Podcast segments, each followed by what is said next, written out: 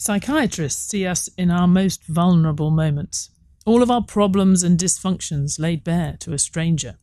We hope that they keep our secrets and help us solve our problems. We place our inherent trust in them. But what if they use that knowledge against us for their own benefit?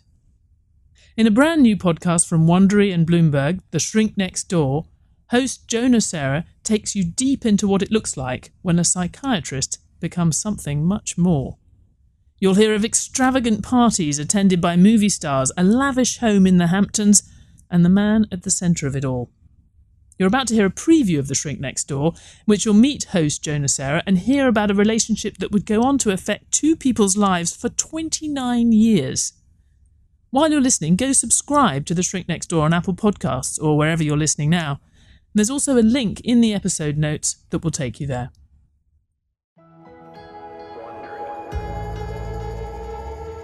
By any measure, Marty Markowitz was a success. He had an Ivy League diploma, a law degree, his own business, and plenty of money. But when he hit 38, he found himself feeling seriously overwhelmed. His rabbi recommended a therapist he knew who had an office on Manhattan's East Side. I go into his office, which was, you know, a modestly furnished office with a desk and a chair and a couch. The therapist's name was Dr. Isaac Herschkopf, but he told Marty to call him Ike. He was a young, handsome man with a round face, a close cropped beard, and curly black hair. He was dressed casually in an open collar shirt and shorts. I sat down right across from him and we looked at each other and uh, he said, Okay, why are you here? Marty had seen a therapist before, the kind who would listen while you lay down on the couch and talk about your dreams. This therapist was different. His uh, modus operandi was basically I'm your pal, tell me what's bothering you, and let's take it from there. Marty spent the whole session laying out his problems. He told Ike how his father and mother had recently died how he'd inherited the family business, how he was having a hard time dealing with his new responsibilities. When he'd finished, Marty says Ike looked at him and said, I'm going to take you on as a patient. And I said, Okay, nice. Not only was Ike taking him on as a patient, but he made Marty a promise. He said, Don't worry, I'll take care of everything. I was overwhelmed. And to have someone say to me, don't worry, calm down. This is nothing to get upset about. We're going to straighten everything out, and we're going to do it fast. Very comforting to me. Marty wrote him a check. I think it was for $160, something like that back back in the day. It was June 1981. Marty had come to Ike because he needed help. But if he had known what his new therapist had in store for him, he probably would have walked out the door and never come back.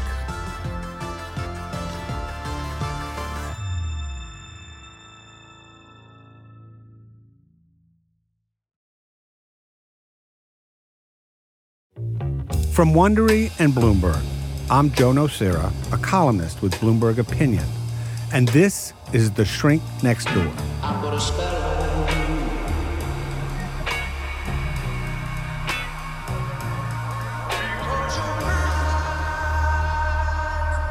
This is episode one. Welcome to the neighborhood. Every neighborhood has its share of mysteries. We can live our entire lives and barely know the people just one door down. I have a summer house in Southampton, a couple of hours outside of New York. This part of the Hamptons is called the Bayside. It's quiet, peaceful, a place to escape from the city in the hot summer months. Samson and Jackie Guillotte have a house on the same street as me. My name is Jacqueline Guillotte, and we're married uh, 35 years? We're married 52 years. They've been coming here since the 80s. Most of the houses on our street are single story with wooden clapboard fronts. Samson and Jackie's house is no different. It's a lovely home, really. But there's one house on the street that stands out. For starters, it's just bigger than most of the other houses. It's two stories instead of one, and it's the only one on the street with a separate guest house out back. And then there's the way it looks. The house is spectacular with windows and windows and windows. Everything about it is over the top. There's a pond with goldfish, lots of fish, and a waterfall to the pond, too. It's bigger, bolder, brasher than anything else on the street.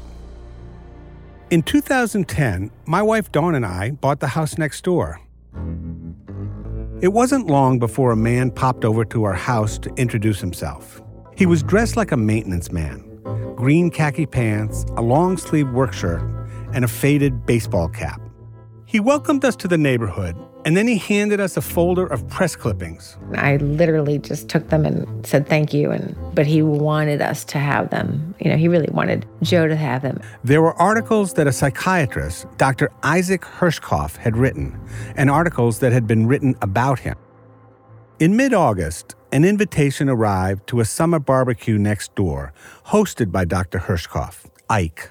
This would be the last of three big summer parties he threw every year. I went alone. To reach the front door, I had to cross a bridge over a fish pond. There were maybe 40 or so guests hanging out in the backyard. I roamed about, stopping here and there to chat. I spotted the actor Richard Kind, just in time to see him do a belly flop into the pool. There were a handful of other people, too, people I recognized as prominent New Yorkers, like Dr. Ruth, the TV personality and sex expert. It was a warm afternoon.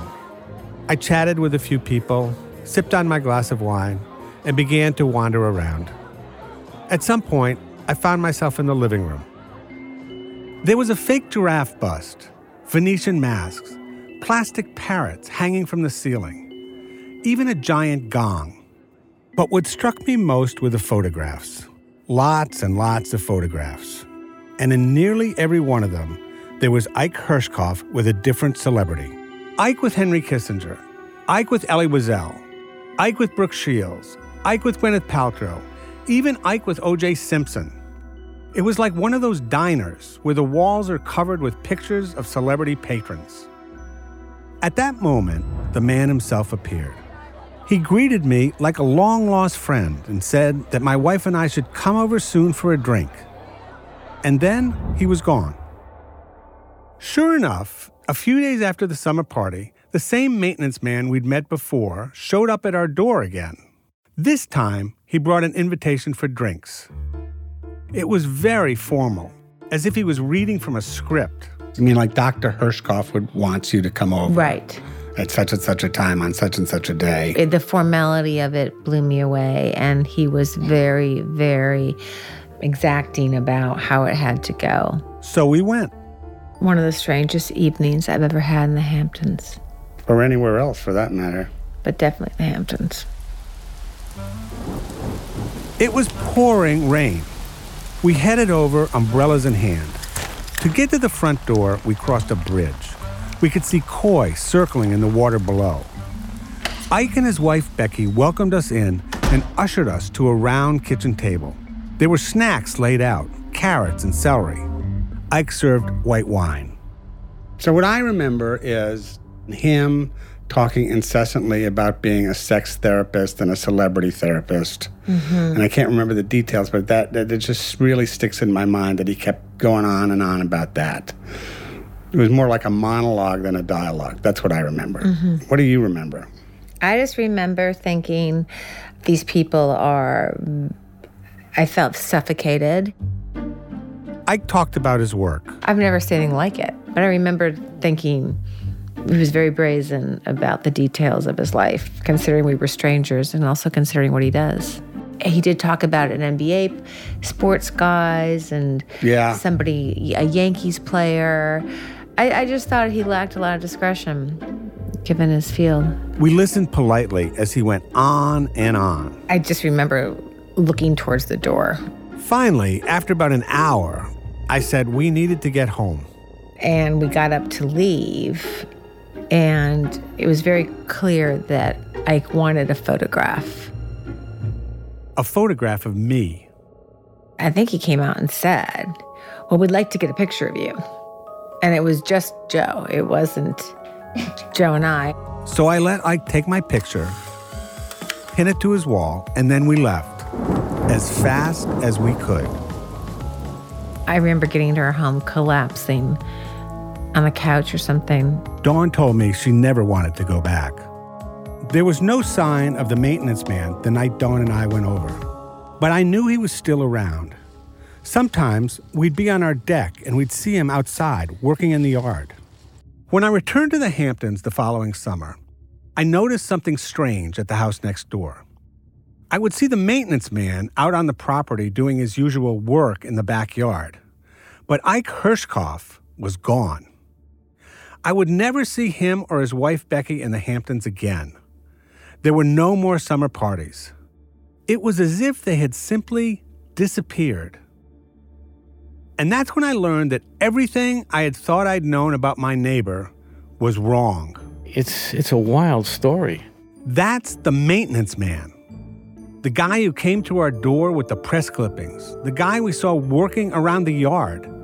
That was Marty Markowitz, the same guy who had first gone to see Dr. Isaac Herschkopf as a patient nearly 30 years earlier.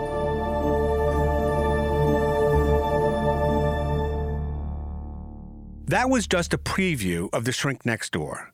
To listen to the rest, subscribe to The Shrink Next Door on Apple Podcasts or wherever you're listening right now.